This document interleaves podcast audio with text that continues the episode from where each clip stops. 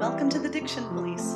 I'm your host, Ellen Rissinger, an American vocal coach accompanist on the music staff of the Semperoper in Dresden, Germany. In this episode, Jason Nedecky works through the text to What Can We Poor Females Do with us, talking about long vowels, the Daniel Sitteth rule, and the difference between the upside down V vowel and the schwa. For more information about Jason Nedecky or for the accompanying PDF of this text, please visit dictionpolice.com. Don't forget that all of our diction tips and diction lessons are also available at the website, and that you can follow the Diction Police on Facebook or Twitter at Diction Police. Henry Purcell came from a musical family. His uncle was a musician, his father was a member of the Chapel Royal, as was Purcell himself, and even his younger brother Daniel was a prolific composer. The text to What Can We Poor Females Do was written by an anonymous poet, and here I find the quote from Virginia Woolf to be apt. For most of history, Anonymous was a woman. What can we poor females do when pressing, teasing lovers sue? What can we poor females do? Fate affords no other way but denying or complying, and relenting or consenting does alike our hopes betray. I guess the first word to talk about is the word P O O R. The way I think of English, I want to say poor with a real closed U sound. Yeah. And the rule, I guess you could say, for the British English is that those diphthongs created by the reducing of R at the end of a word into schwa have an open nucleus. So the main part of the diphthong, the nucleus, if you like, is open. So the stress so get, syllable, basically. Yeah, the longer part. Mm-hmm. So you get poor, which is a bit of a different sound in that oo than two words later with do. Which is a real closed U sound. Which is really closed oo. Yeah. So poor and do. O, oo. Right. And we also, the R of poor is yeah. not an er sound at all. It's really, it's not the rhotic R. There's no R coloring in that schwa. It just relaxes from the oo, oo, oo sound into a poor. So since you mentioned the word do, it doesn't rhyme with the the, sem, the same with the end of the next line, right? It has an extra phoneme at the end of the next line between the S, the S, and the U, uh, where the J glide is introduced, but only a little bit. So you get Su. If you have Cu and you make a meal out of it, it's too much. Just a tiny, tiny little hint of it, and it will be enough.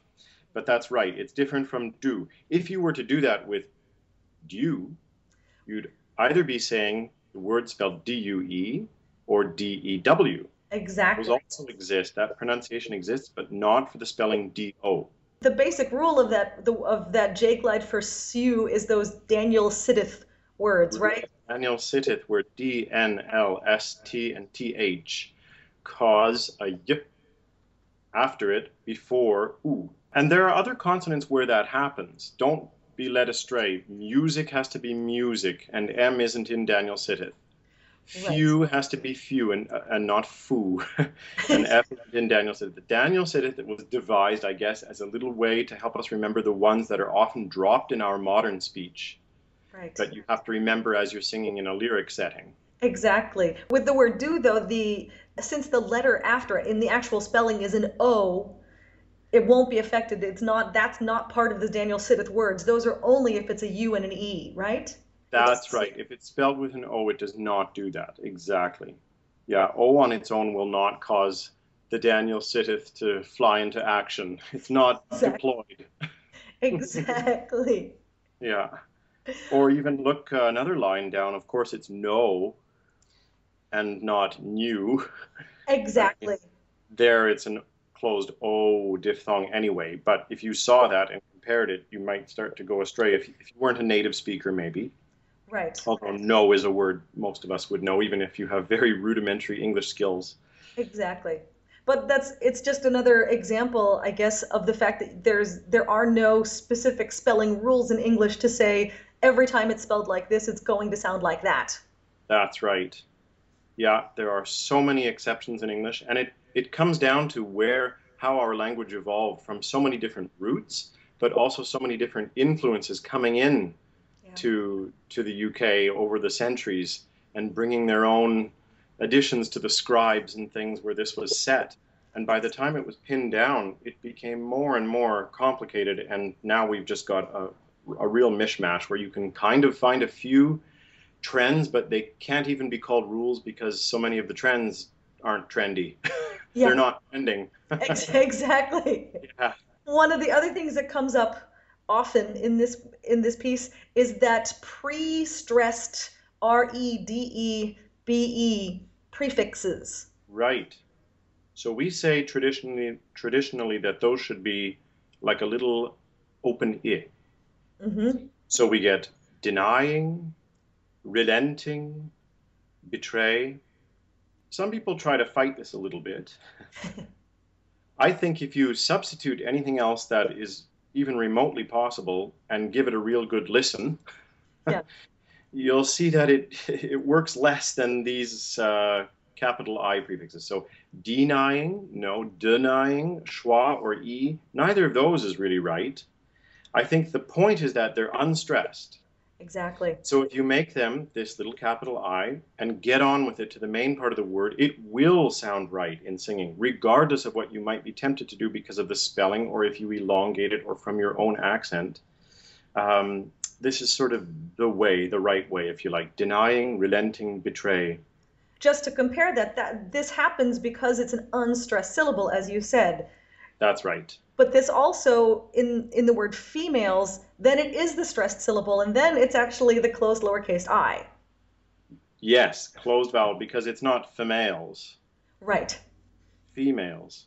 It's not a prefix, fe, so it doesn't uh, follow the same rules there. It's stressed, and so it's the long closed e. Right the other thing that comes up actually in saying denying, we also see in complying, where we have two, it looks like in the transcript, two capital I's back to back. Yes, it's an odd look, but uh, if you think of the first one belonging to the diphthong, so that I in comply finishes the, that root of the word, and then the ing suffix gets its own little capital I to begin. So complying. so there's almost even a J glide feel in There is almost a little spring in there with the tongue to separate them. I mean, you don't have to make complying with a y, but yeah, a rearticulation or a, a new suggestion of uh, beginning again with the ing is okay. Honestly, I have to say, I was thinking that there wouldn't be any any J glide at all, but there kind of is, isn't there? I wouldn't say complying. We don't smooth it to the point where you can't hear the word barrier or the end of the root. Complying. Yeah. It should be smooth. You should bridge it smoothly. Um, and don't emphasize any kind of glide that may come out of that. Right. Like I was showing before, complying. Yeah, that's too much. It would be too hard. It would actually stress then the unstressed ing ending. Right and it makes it sound like there's some kind of extra letter there that where there isn't, you know. Right. Yeah. Exactly. Yeah. And we really we we also just like in German, we don't want to make any kind of g or k sound at the end of this complying. We just want to end with the ng sound, right? With the, right. the end with the hook on the right. That's right. No plosive uh, with those ing. It's just ing and not ink. Exactly. With females, we were talking about females. Yes. I see in the next line we have a word that has the same sound, lowercase i, long closed e, but spelled ea. So females rhymes or has the same sound as teasing. Yes. So there's another uh, interesting thing with English how uh, different spellings can yield the same pronunciation, the same phoneme here with female spelt just with an E, and then teasing with EA. Yes, Exactly. But not every E spells E, and not every EA spells E. right. Well, and in the same way, we have females, but and that's a stressed syllable, but consenting, relenting. There, the E spells an open E as well. Yes, that's right. Yeah. When when we say the word teasing too, it's almost a, like a, a longer vowel. Not that I want to say we have a lot of longer and shorter vowels in English, because really, unlike most of the other languages, we don't use we don't generally use the lengthening colon in the IPA transcripts because we don't really lengthen or shorten a syllable. But some of the vowels are slightly longer than some of the other ones, right? There is actually a system for the British English that's much more regular than in the standard American accent, whereby certain vowels are long. And if you look at um, some sources, you can see online many different kind of web pages that, that break down English for, especially for ESL. Mm-hmm. Um, they often stick the colon with the letter as though it's part of that symbol altogether. And that happens with E is long. The Ooh, closed, closed lowercase i, you mean the closed lowercase yep. i? Like females and teasing. Mm-hmm. Ooh is long, always. Open O is long. So going through here, we females do. Those are long. Teasing, sue, we females do. That's repeated. Mm-hmm. Affolds. The or between the between the, oh. the. Yeah. Now they're in a short word or a word that sort of goes on. That's a connecting word, if you like. That that lengthening may be minimized a little bit, but right. the idea is that it is all long. Yep. And that's it. The rest are short. Exactly. So if we look in the in the Purcell setting, he gives some credence to that or, or, a little nod to that those long vowels because they're always set where you'd expect them either as longer notes or on strong beats. Right. On the actual beats as opposed to the eighth notes too so. Yeah not between the beats. Right. And we poor females do. So it, it lines up. Right. Well, and actually, in the next line, if we're thinking about these short, short vowels to go to, to compare this again with another language, we don't also we don't want to lengthen just because something is short. So we're not going to try and say when pressing. We're going to just say one s, right? Yeah, I think so. I mean, if you wanted to make a meal of that and kind of emphasize that what what happens to these females. You could maybe lean a little bit more on the S or, or on the pressing, teasing, which might make a nice contrast with the long vowel of teasing. Mm-hmm. But again, as a rule in English, somewhat like French, we don't have consonant gemination, whereby twinned consonants, doubled consonants have length. Right. So there are two S's there in pressing for the spelling so that it's open air, not because we want a lengthened s. So pressing, if you choose to dwell a bit on the S, it would be for expressive reasons, not for pronunciation reasons. And it's definitely not mandatory. Exactly. You might serve it better to use more pr when pressing, teasing. Exactly. That might actually work better it and actually you bring me to another point that I wanted to talk about, which is some of these R's, because yes. as you just did, you rolled, you flipped the R after the P, so pressing. In this historic stuff or older music, it's increasingly more so that the further back we go, that we would use this r, the apical R at the front, either as one flip or if you really want to emphasize something as a little roll. So remember too that in this accent, whether you choose for a modern R, consonant R, R, the bird R, the upside down R in IPA, or this apical R that's flipped or rolled, it only happens before vowel sounds.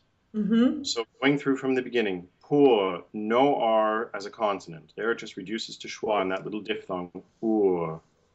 Then in the next line, you definitely have to do something with the R in pressing yeah. either flipped or rolled, or I suppose if you wanted to, you could use a modern R when pressing. But most people, I think, would opt to flip or roll because it's older music. Exactly. Then in the fourth line, where the text is new, a fold. We also have lovers. Oh, yes, I missed lovers. Right, just a schwa. Not a rhotic schwa, not lovers, exactly. but um, just uh, uh, the schwa on its own with no kind of R after that. And that's not even that's not even just uh, doing it the old-fashioned way, is it? That's actually a rule that we should follow through with in American Standard English as well, right? That's right. The only newfangled versus old-fashioned thing with this R is how you articulate it once you know it's a consonant R. Yeah. So when you know it's going to be pronounced, then you can decide whether you're using r or r or r for emphasis. But if it's before a consonant sound or at the end of a line, like we have in lovers before a consonant sound, we don't say it at all. There's no there's no discussion on what kind of R to make. It's just out of the picture altogether. Exactly. Fourth line, affords, just drop that R completely. Other, dropped completely. hmm Or complying, no R sound as a consonant. Right, because in that case, the the or actually comes before another consonant. So Exactly. even though it's not part of the same word, we still want to follow that rule. Now, if or is followed by a vowel, you would get what's called a linking R, where it appears. Before a consonant sound, though, that O just stands on its own with no R sound. Relenting, that's pronounced as a consonant because it's before it. Well, and it's also the, because it starts the word. Because here, normally after a T or a D, we're not going to want to flip a consonant. We're not going to want to flip an R. But because Right. it's part of the same word, we have free license, right? Yes, it's not a DR cluster at the beginning of a word. And relenting, not drillenting. Exactly. Like D R I L L, drill. right. That's it. And I guess the last, oh, we have two more R's in the last line. Our, that becomes a triphthong created by the reduction of the R to a schwa, where we have the diphthong. Ow, started with the bright A, then open U, flying U, and uh, the schwa for the R. So our. You, you call that the flying U, and I call it the cookie U. The cookie U because it's the sound in the cookie vowel. I call it the flying U because it has little wings on the side. Exactly. but I remember when I first heard that word, the term cookie U, I literally thought a bit of smiley face cookies. Oh, I see. They Right. always had the little dimples on the smiley face cookies. Right. I thought it was because uh, it's the sound in cookie. Oh, It oh. is actually, I, actually, it is because of the word cookie and the, the actual vowel sound. But I just literally thought it was because of the smile. So Yeah, visual at the same time. exactly. And the last one is betray with these R's, where there it follows the T, so it's it's best to do a little modern R if you like, not tre, because that sounds too difficult and effective. We've talked about those TR and DR combinations before, where they tend, even in this earlier music, to be pronounced with a more modern type of R, the bird R. As long as it isn't R really far back or trapped, betray is better than betray. And Right. definitely not betray with ch, the affricate, which is fine for speech, for sure. We hear that all the time, but not for singing. Right. Well, and, and just when you say betray like that, it literally sounds immediately to me like Italian. Yes, it sounds foreign in a way. Yeah. Which, in the case like end relenting, we don't mind it because they are two separate words. So if there is a slight shadow vowel, we're totally okay with that. Yeah, and relenting. Exactly, yeah. I see here we have a few examples of our special English vowel a, like in lovers and other, We do that upside down V. which is a, not a hard thing to pronounce, but I think for non English speakers, a hard vowel to find where it sits in the mouth. Exactly. If you look on that vowel chart, this little upside down V, as you call it, sits just underneath the open O. So it's across from open O, but without lips. Right. When I say across from open O, on that chart, on the right of the dots, we have lip rounding. Okay. Left of the dots on that chart, the lips go away. So you see where it sits. It sits at O. If you take O and remove the lips, O, ah, Oh, you're in the position of the tongue for ah, which is not the same as ah, the bright TypeScript A, Right. Which because then the lips the lips are actually slightly even more broad. Yes, so you get the difference between love and love, which you hear non-native English speakers saying. The tongue is a little bit more forward for love, a little bit brighter sounding. Yeah. This is ah, which again on that chart is in the position of open O but without lips. Okay. And um, it is true that it's awfully close to the schwa sound. Yeah, which you see in a word like lovers. You see them back to back. But I tell students who are confused, isn't that just a schwa? They ask sometimes. Try substituting those syllables, in which case you get le vase, Right. and that's obviously wrong. Exactly. Exactly. Or the, the city of London, where we have a, this a vowel, in the first syllable, the stressed syllable, and then a schwa, not London.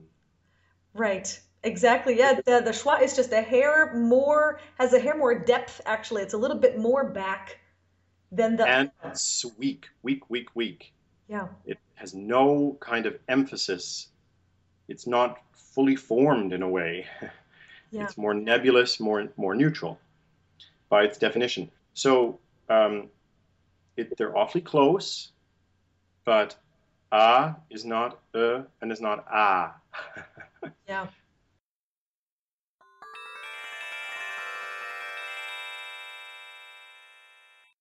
At the very beginning of the text, we find the upside down W glide in the words what and when. This consonant is the unvoiced pair to the W glide, which is built on a lowercase u, oo. When it's unvoiced, that doesn't mean that we need a big puff of air, so we aren't really saying what. It simply means that we form the shape of the U and then let the air escape without voicing it. What? When? As opposed to what and when. There was one point in the rules about R that I felt we weren't perfectly clear on, although we did mention it. When an R is followed by another consonant, it will not be pronounced at all.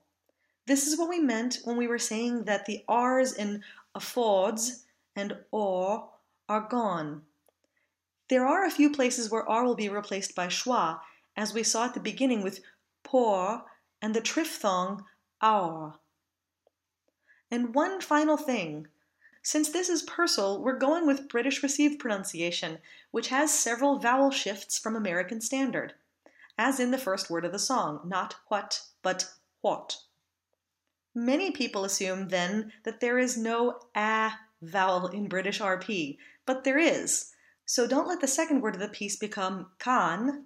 Make sure that it's a really nice, relaxed cat vowel. What can? What can we poor females do when pressing, teasing lovers sue? What can we poor females do? Fate affords no other way but denying or complying and relenting or consenting does alike our hopes betray. This interview with Jason Nedecky was conducted by Ellen Rissinger. Phonetic transcript by Ellen Rissinger and Jason Nedecky. This has been the Diction Police Special Diction Unit, a production of Singing Diction GBR.